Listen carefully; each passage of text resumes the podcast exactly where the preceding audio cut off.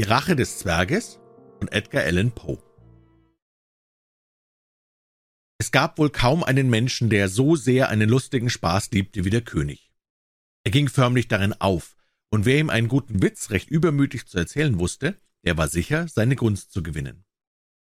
Daher kam es auch, dass seine sieben Minister alle ausgezeichnete Spaßmacher waren. Aber nicht nur in ihrer Vorliebe für lustige Scherze glichen sie dem König, sondern auch in ihrer schweren, fettigen Wohlbeleibtheit. Ob nun die Menschen dick werden durch das Lachen, oder ob die Dicken eine natürliche Veranlagung zur Lustigkeit haben, jedenfalls ist ein magerer Spaßvogel eine seltene Sache. Aus feineren, geistvollen Witzen machte sich der König aber gar nichts. Er hatte eine Vorliebe für das Derbe, und eher ließ er sich eine allzu lange als eine spitzfindige Geschichte erzählen, denn alles Feine ermüdete ihn.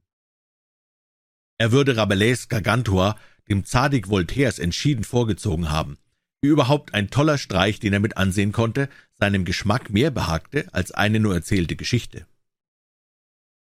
Zu der Zeit, in der diese Erzählung spielt, gab es an den Höfen noch berufsmäßige Spaßmacher. Gerade die größeren Potentaten legten noch Wert darauf, einen Hofnarren zu halten, der in einem buntscheckigen Gewand und mit einer Schellenkappe herumlief und als Entgelt für die Brotsamen, die vom Königs Tisch fielen, zu jeder Zeit und auf den leisesten Wink mit scharfen Witzen aufwarten musste. Unser König hatte natürlich auch seinen Hofnarren. Er brauchte, wie er sagte, etwas Verrücktes, schon als Gegengewicht gegen die tiefe Weisheit seiner sieben klugen Minister, um von seiner eigenen Weisheit gar nicht zu reden. Sein Narr oder berufsmäßiger Spaßmacher war aber nicht nur ein Narr, er war, was ihm in den Augen des Königs einen dreifachen Wert gab, zugleich auch ein Zwerg und ein Krüppel. Zwerge gab es in jenen Zeiten an den Höfen ebenso häufig als Hofnarren, und manchem Monarchen würde es schwer gefallen sein, die Zeit totzuschlagen, die er an den Höfen langsamer verlief als anderswo, ohne einen Spaßmacher, mit dem er lachen konnte, und einen Zwergen, über den er lachte. Aber wie schon vorhin gesagt, in 99 von 100 Fällen sind die Spaßmacher fette, runde und plumpe Gesellen, so dass unser König sich schon etwas darauf einbilden konnte, in Hopfrosch einen dreifachen Schatz in einer Person zu besitzen. Der Name Hopfrosch war dem Zwerge natürlich nicht von seinen Paten bei der Taufe gegeben worden, er hatte ihn nach gemeinsamer Beratung der sieben Minister erhalten, und zwar wegen seiner Unfähigkeit, wie andere Menschen zu gehen. Hopfrosch konnte sich tatsächlich nur ruckweise fortbewegen, seine Gangart war ein abwechselndes Springen und Rutschen, das dem König ein unbegrenztes Vergnügen bereitete und ihn vor allem auch tröstete. Denn der König konnte gegen ihn trotz seines vorspringenden Bauchs und seines Wasserkopfes immer noch für eine stattliche Figur gelten.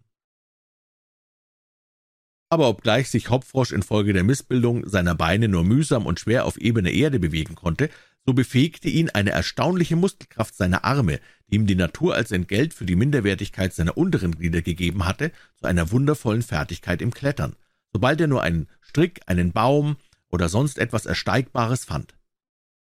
Bei solchen Kunststücken glich er mehr einem Eichhörnchen oder einem kleinen Affen als einem Frosch. Es war nicht genau bekannt, aus welchem Lande Hopfrosch stammte. Es musste aber sicherlich eine barbarische Gegend sein, von der niemand je etwas gehört hatte und die weit entfernt vom Hof und seinem König lag. Hopfrosch und ein junges Mädchen, das fast gerade so zwergenhaft klein wie er selber, aber von zartestem Ebenmaß war und wundervoll tanzen konnte, hatte man mit Gewalt aus ihrer Heimat geraubt und verschleppt und später waren die beiden dem Könige von einem seiner siegreichen Generale als Geschenk zugesandt worden. Unter solchen Umständen kam es ganz von selbst, dass zwischen den beiden kleinen Gefangenen eine große Vertrautheit entstand, und sie wurden bald geschworene Freunde. Hopfrosch, der trotz seiner vielen Fähigkeiten nicht sehr beliebt war, konnte Tripetta keinen großen Dienst erweisen. Aber sie wurde, trotzdem sie Zwergin war, wegen ihrer Grazie und zarten Schönheit allgemein bewundert und gehätschelt.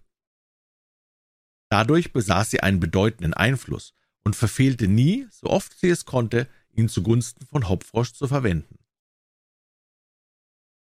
Bei irgendeiner großen Staatsaktion beschloss nun der König, eine Maskerade abzuhalten, und jedes Mal, wenn ein Maskenfest oder etwas ähnliches bei Hofe stattfand, dann spielten natürlich Hopfroschs und Mariettas Talente die Hauptrolle. Besonders war Hopfrosch so erfinderisch in neuen Ideen für Prunkaufzüge und in Kostümen für die Maskenbälle, dass nichts ohne seine Mitwirkung geschehen konnte.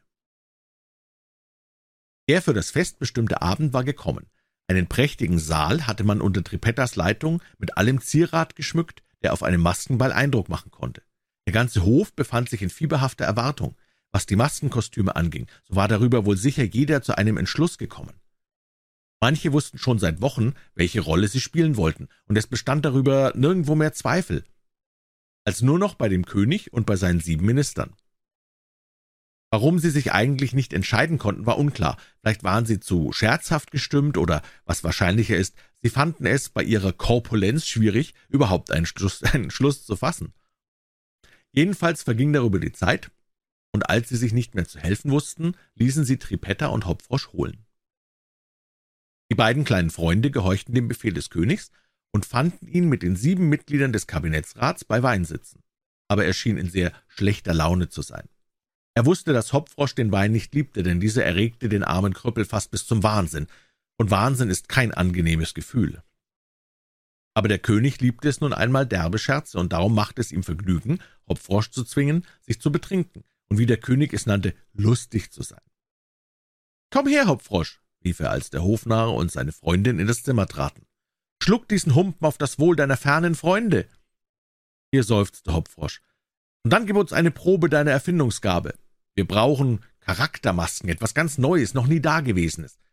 Wir haben es satt, immer wieder dasselbe zu sehen. Los, trink. Der Wein wird deinen Verstand schärfen. Hopfrosch versuchte wie gewöhnlich mit einem Scherz auf die Worte des Königs zu erwidern, aber es gelang ihm nicht. Er hatte zufällig gerade Geburtstag, und der Befehl, auf das Wohl seiner fernen Freunde zu trinken, trieb ihm die Tränen in die Augen. Manche schweren und bitteren Tropfen fielen in den Pokal, als er ihn demütig aus der Hand des Tyrannen entgegennahm. Aha! brüllte lachend der König, als der Zwerg widerstrebend den Becher leerte. Sieh mal, was ein Glas guten Weines vermag. Deine Augen beginnen schon zu leuchten. Der arme Bursche, seine großen Augen glühten mehr, als sie leuchteten, denn die starke Wirkung, die der Wein auf sein erregbares Gehirn ausübte, trat fast unmittelbar ein. Zitternd stellte er den Pokal auf den Tisch und stierte mit einem halb wahnsinnigen Blick auf die Anwesenden. Schienen alle höchst belustigt zu sein über den Erfolg, den der Spaß des Königs hatte. Und nun das Geschäft, sagte der erste Minister, ein sehr dicker Mann. Ja, meinte der König, also Hopfrosch, du musst uns helfen. Charaktermasken, mein lieber Freund. Wir brauchen Charakter, wir alle. Und da das sicherlich ein Witz sein sollte, brachen alle sieben in das gleiche Lachen aus. Hopfrosch lachte ebenfalls, obgleich nur schwach und etwas zerstreut. Also los, rief der König ungeduldig, fällt dir nichts ein? Ich bemühe mich, etwas Neues auszudenken, antwortete der Zwerg ausdruckslos, denn er war ganz verwirrt von dem Wein. Du, du bemühst dich, schrie der Tyrann wütend. Was willst du damit sagen? Ha, ich verstehe, du bist missgestimmt und brauchst mehr Wein. Hier, trink dies und er füllte von neuem den Pokal und bot ihn dem Krüppel an, der ihn nach Luft schnappend anstarrte. Trink, sag ich, brüllte Setz der Unhold, oder beim höllischen Feind. Der Zwerg zauderte, und der König wurde rot vor Wut. Die Höflinge grinsten, Ripetta aber, bleich wie der Tod, trat vor des Königs Stuhl und fiel auf die Knie, indem sie um Schonung für ihren Freund flehte. Der Tyrann betrachtete sie außer sich vor Erstaunen über ihre Kühnheit einige Augenblicke. Er schien nicht recht zu wissen, was er tun oder sagen sollte, um seinem Unwillen Ausdruck zu geben. Schließlich stieß er sie, ohne eine Silbe zu sprechen, heftig zurück und goss ihr den Inhalt des vollen Humpens ins Gesicht. Das arme Mädchen erhob sich, so gut sie es vermochte, und ohne nur einen Seufzer zu wagen, nahm sie wieder ihren früheren Platz unten am Tisch ein. Eine halbe Minute lang herrschte ein tödliches Schweigen, währenddessen man das Fallen eines Blattes oder einer Feder gehört hätte, es wurde durch einen leisen, aber scharfen und knirschenden Ton unterbrochen, der aus jeder Ecke des Zimmers zugleich zu kommen schien. Was, was machst du da für ein Geräusch? fragte der König, indem er sich wütend nach dem Zwerge umwandte. Dieser schien sich jetzt ganz von seiner Trunkenheit erholt zu haben und sah fest und ruhig dem Tyrannen ins Gesicht, wobei er gleichmütig sagte, »Ich? Ich? Wie könnte ich das gewesen sein?« Das Geräusch schien von draußen zu kommen, bemerkte einer der Höflinge. Ich glaube, es war der Papagei am Fenster, der seinen Schnabel an den Drähten des Käfigs wetzte. So war es, sagte der König, als beruhigte ihn diese Erklärung sehr. Aber bei meiner Ritterehre, ich hätte schwören mögen, dieser Vagabund habe mit den Zähnen geknirscht. Jetzt lachte der Zwerg. Der König war ein viel zu großer Freund von Spaßen, um je an einem Lachen Anstoß zu nehmen, und zeigte zwei Reihen großer, fester und sehr grimmiger Zähne. Auch erklärte er sich gern bereit, so viel Wein zu trinken, wie man von ihm verlangte. Der Monarch war beruhigt, und Hopfrosch, der einen frischen Humpen ohne bemerkbare üble Wirkung herunterschluckte, beschäftigte sich sofort und sehr verständig mit dem Plan zur Maskerade. »Ich weiß nicht, was mich darauf brachte«, bemerkte er sehr ruhig, und als ob er nie in seinem Leben Wein getrunken hätte, »aber gerade als Eure Majestät das Mädchen geschlagen und ihr den Wein ins Gesicht geschüttet hatten, Gerade als Eure Majestät dies getan hatten und der Papagei draußen vor dem Fenster dieses seltsame Geräusch machte, fiel mir etwas Großartiges ein. Es handelte sich um einen lustigen Gebrauch aus meiner Heimat, den wir dort bei unseren Maskeraden oft ausübten und der hier etwas ganz Neues sein wird. Unglücklicherweise gehören aber acht Personen dazu, und das sind wir ja, rief der König und dachte über seine scharfsinnige Entdeckung dieser Zufälligkeit. Wir sind genau acht. Ich und meine sieben Minister. Weiter, weiter. Wie ist es mit dem Spaß? Wir nennen ihn, antwortete der Krüppel, die acht aneinander geketteten Orang-Utans. Es gibt wirklich einen ausgezeichneten Spaß, wenn man die Sache richtig spielt. Wir wollen schon spielen, bemerkte der König, indem er sich in die Brust warf und seine Augen zusammenkniff. Der Haupteffekt bei dem Spaß, fuhr Hopfrosch fort, liegt in dem Schreck, der dabei den Damen eingeflößt wird. Ha, großartig, brüllte der König und seine Minister im Chor. Ich werde Sie als Orang-Utans verkleiden, sagte der Zwerg weiter. Sie können das mir überlassen. Die Ähnlichkeit soll so täuschend sein, dass die ganze Festgesellschaft Sie für richtige Tiere halten und natürlich einen heillosen Schrecken geraten wird. »Ha, das wird eine prächtige Geschichte«, rief der König. »Hopfrosch, ich werde einen Mann aus dir machen.« Die Ketten dienen dazu, durch ihr Klirren die Verwirrung zu steigern. Es soll aussehen, als seien sie gemeinsam zu ihren Wärtern entflohen. Eure Majestät können sich kaum den Eindruck vorstellen, denn das plötzliche Erscheinen von acht aneinander geketteten Orang-Utans in einer Maskengesellschaft macht besonders, wenn die meisten sie für echte Bestien halten, die nun mit wilden Schreien durch eine Menge elegant und vornehm gekleideter Männer stürmen. Der Kontrast ist wundervoll. Er muss es sein, sagte der König und brach mit seinen Ministern auf, um Hopfroschs Idee eiligst in die Wege zu setzen, denn es wurde langsam spät. Die Art, wie der Zwerg die Gruppe als Orang-Utans verkleidete, war sehr einfach und doch sehr wirkungsvoll. Zu jener Zeit hatte man solche Tiere schwerlich schon einmal in einem zivilisierten Lande gesehen, und da die Verkleidung, die der Zwerg herrichtete, einen ziemlich bestialischen und jedenfalls furchterweckenden Eindruck erzielte, so hielt man ihr Aussehen für naturgetreu genug. Ah, zunächst wurden der König und seine Minister in eng anliegende, baumwollene Hemden und Hosen gekleidet. Diese wurden dann mit Teer überstrichen. Einer von der Gruppe schlug jetzt das Ankleben von Federn vor, aber der Zwerg verstand es, diese Idee ihnen sofort auszureden, indem er sie alle acht durch den Augenschein davon überzeugte, dass nichts so sehr das Fell eines Orang-Utans vortäuschen könnte als Flachs. Dieses wurde also in dicken Lagen auf den Teer geklebt und dann eine lange Kette geholt. Diese wurde zuerst um die Taille des Königs geschlungen und fest verknotet, dann kamen die anderen der Reihe nach dran, und als sie alle gefesselt waren, bildeten sie, wenn sie sich soweit sie konnten von aneinander stellten, einen großen Kreis. Und nun alles so natürlich wie möglich zu machen, befestigte Hopfrosch die beiden Kettenenden noch kreuzweise als Durchmesser durch den Kreis, gerade so, wie man heute in Borneo gefangene Schimpansen und andere große Affen fesselte. Der große Saal, in der die Maskerade stattfinden sollte, war rund gebaut und sehr hoch, und das Tageslicht konnte nur durch ein einziges Fenster oben in der Spitze hereinströmen. Bei Nacht und für diese Zeit war ja der Raum eigentlich gebaut, wurde er in der Hauptsache durch einen großen Kronleuchter erhellt, der an einer Kette von der Mitte des Deckenfensters herabhing und wie gewöhnlich bei solchen Lampen durch ein Gegengewicht auswärts und abwärts gezogen werden konnte. Doch hatte man des besseren Aussehens halber dieses Gegengewicht außerhalb der Kuppel auf dem Dach angebracht. Die Ausstattung des Raumes war der Oberaufsicht Repetas überlassen worden, aber in gewissen Einzelheiten hatte sie sich, wie es sich schien, nach dem ruhigen Urteil ihres Freundes, des Zwerges, gerichtet. Auf seinen Rat war bei dieser Gelegenheit der Kronleuchter entfernt worden. Das Herabfallen von Wachstropfen, das bei einem so warmen Wetter nicht zu verhindern war, konnte der kostbaren Kleidung der Gäste leicht verhängnisvoll werden, sobald diese in die Mitte des Saales und damit unter den Kronleuchter kamen. Dafür waren an verschiedenen Stellen, wo sie nicht im Wege standen, Armleuchter aufgestellt, und in die Hand jeder Katide, die die Wand stützte, es waren ihrer wohl fünfzig oder sechzig, hatte man eine wohlriechende Fackel gesteckt. Auf den Rat Hopfroschs warteten die acht Orang-Utans mit ihrem Eintritt in den Saal geduldig bis Mitternacht. da dann die Zahl der Gäste am größten sein würde.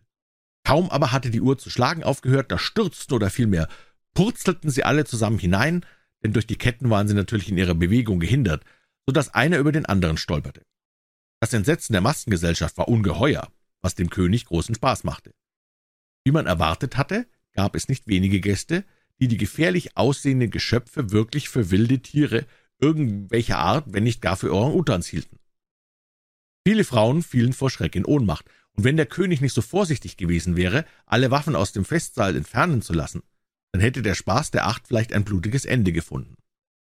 So aber stürzte alles nach den Türen, doch diese waren auf Befehl des Königs unmittelbar nach seinem Eintritt verschlossen, und die Schlüssel waren auf Rat des Zwerges diesem anvertraut worden. Inzwischen stieg nun der Aufruhr aufs Höchste, und jeder aus der Maskengesellschaft dachte nur an seine eigene Sicherheit, weil ja bei dem starken Drängen der kopflos gewordenen Menge viel wirkliche Gefahr vorlag. Daher bemerkte niemand, dass die Kette, an der der Kronleuchter sonst gehangen und die man jetzt nach oben gezogen hatte, sich langsam wieder herabzusenken begann, bis der große Haken an ihrem Ende nur noch drei Fuß über dem Fußboden schwebte. Kurz danach befanden sich der König und seine sieben Freunde, die inzwischen immerzu nach allen Richtungen durch den Saal getaumelt waren, gerade in der Mitte des Saales und damit gerade unter der Kette. Diese Gelegenheit benutzte der Zwerg, der ihnen dicht auf dem Fuß gefolgt war und sie fortwährend zum Umherlaufen angereizt hatte. Er fasste ihre eigene Kette dort, wo sie kreuzweise übereinander hing, und legte sie blitzschnell in den Haken, an dem sonst der Kronleuchter gehangen hatte. Im selben Augenblick wurde auch schon die Kronleuchterkette von unsichtbarer Hand so weit in die Höhe gezogen, dass man den Haken nicht mehr erfassen konnte. Die Orang-Utans gerieten so dicht aneinander und standen Gesicht neben Gesicht gerade in der Mitte. Inzwischen hatte sich die Maskengesellschaft in gewissem Maße von ihrem Schreck erholt. Sie begannen nun die ganze Sache als einen wohl vorbereiteten Scherz zu betrachten und brach über die komische Lage ein, in der sich die Affen befanden, in ein lautes Gelächter aus. Überlasst sie mir, schrie jetzt Hopfrosch, und seine schrille Stimme übertönte allen Lärm. Überlasst sie mir. Ich glaube, ich kenne sie. Ich brauche sie nur einmal näher zu betrachten, und dann kann ich sagen, wer sie sind. Hiermit schwang er sich über die Köpfe der Menge, bis er an die Wand geriet, riss dort aus der Hand eine Kartide die Fackel und gelangte auf dieselbe Art wieder in die Mitte des Saales. Dann aber sprang er mit der Gelenkigkeit eines Affen auf den Kopf des Königs und kletterte von da ein paar Fuß hoch die Kette hinauf, wobei er die Fackel hinabhielt, wie um die Orang-Utan-Gruppe genauer zu betrachten, und noch immer schrie, ich werde es bald heraushaben, wer Sie sind. Plötzlich, während die ganze Gesellschaft, die Affen mit eingeschlossen, immer krampfhafter lachten, stieß der Spaßmacher plötzlich einen schrillen Pfiff aus, und im gleichen Augenblick flog die Kette mit einem Ruck ungefähr dreißig Fuß nach oben. Dabei wurden die entsetzten und zappelnden Orang-Utans mitgerissen, so dass sie jetzt zwischen dem Deckenfenster und dem Fußboden in der Luft schwebten. Kopfrosch, der die Kette nicht losgelassen hatte, schwebte noch immer in gleichem Abstand über den acht Verkleideten und fuhr fort, als sei nichts geschehen. Seine Fackel nach ihnen hinabzustrecken, als wollte auch er jetzt noch herausfinden, wer sie wären. Die Festgesellschaft war über das plötzliche Emporschweben so grenzenlos erstaunt, dass eine Minute lang ein tiefes Schweigen folgte. Dieses wurde durch denselben leisen, aber scharfen und knirschenden Ton unterbrochen, der vorher dem König inmitten seiner Minister so aufgefallen war, als er Trippetta den Wein ins Gesicht gegossen hatte. Aber diesmal war es nicht zweifelhaft, woher dieser Ton kam. Er kam von dem Raubtiergebiss des Zwerges, der mit den Zähnen knirschte und mit schäumendem Mund und von wahnsinniger Wut entstellten Zügen in die aufwärts gerichteten Gesichter des Königs und seiner sieben Genossen starrte. »Aha!« rief er endlich, der rasende Hofnarr. »Aha! Jetzt sehe ich endlich, wer diese Leute sind!« Und wie, wenn er den König jetzt noch genauer betrachten wollte, hielt er die Fackel an die Flachsschicht, die ihn rings umgab und die sich sofort in eine hell lodernde Flamme verwandelte. In weniger als einer halben Minute bildeten die acht Orang-Utan ein einziges Feuermeer während die Menge, die sie von unten betrachtete, entsetzt aufschrie, aber nicht imstande war, ihnen auch nur die geringste Hilfe zu leisten. Als die Flammen, deren Glut sich plötzlich verstärkte, den Hofnarren zwangen, an der Kette höher hinaufzuklettern, fiel die Menge von neuem in kurzes Schweigen. Diese Gelegenheit benutzte der Zwerg, um noch einmal zu sprechen. Ich sehe jetzt deutlich, sagte er, welche Art diese Maskierten sind. Es sind ein großer König und seine sieben geheimen Räte, ein König, der sich nicht schämte, ein schutzloses Mädchen zu schlagen, und sieben Räte, die ihm dabei zujubelten. Ich aber bin nur ein Hopfrosch, ein gewöhnlicher Hofnarr, und dies ist mein letzter Spaß. Der Zwerg hatte kaum diese Worte gesprochen, als auch schon infolge der leichten Entzündbarkeit sowohl des Flachses sowie des Teers das Werk seiner Rache vollendet war. Die acht Leichen hingen an ihren Ketten, eine schwärzliche, qualmende, widerliche und formlose Masse. Der Krüppel schleuderte seine Fackel auf sie hinab, kletterte gewandt zur Decke empor und verschwand durch das Lichtfenster. Wahrscheinlich hatte sich Tripetta inzwischen auf dem Dach des Festsaales aufgehalten und ihrem Freund bei seiner furchtbaren Rache geholfen. Die beiden mögen wohl zusammen in ihre Heimat entkommen sein, denn man hat nie wieder von ihnen gehört.